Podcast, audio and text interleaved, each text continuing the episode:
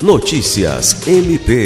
O Ministério Público do Estado do Acre participou na manhã desta quinta-feira, 22 de dezembro, da inauguração do plano piloto do projeto Rio Branco Mais Segura, que consiste na implantação de um sistema inteligente de vídeo monitoramento para a cidade de Rio Branco.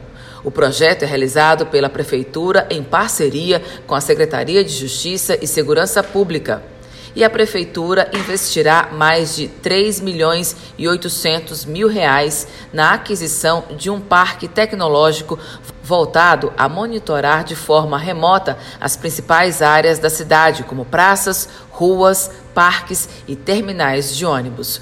O objetivo é evitar furtos, depredação do patrimônio público, assaltos e melhorar a segurança pública na capital acreana.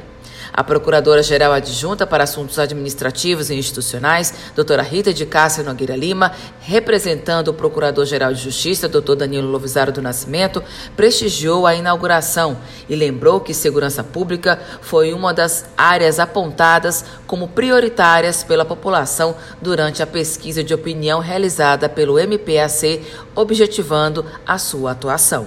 Alice Regina, para a Agência de Notícias do Ministério Público do Estado do Acre.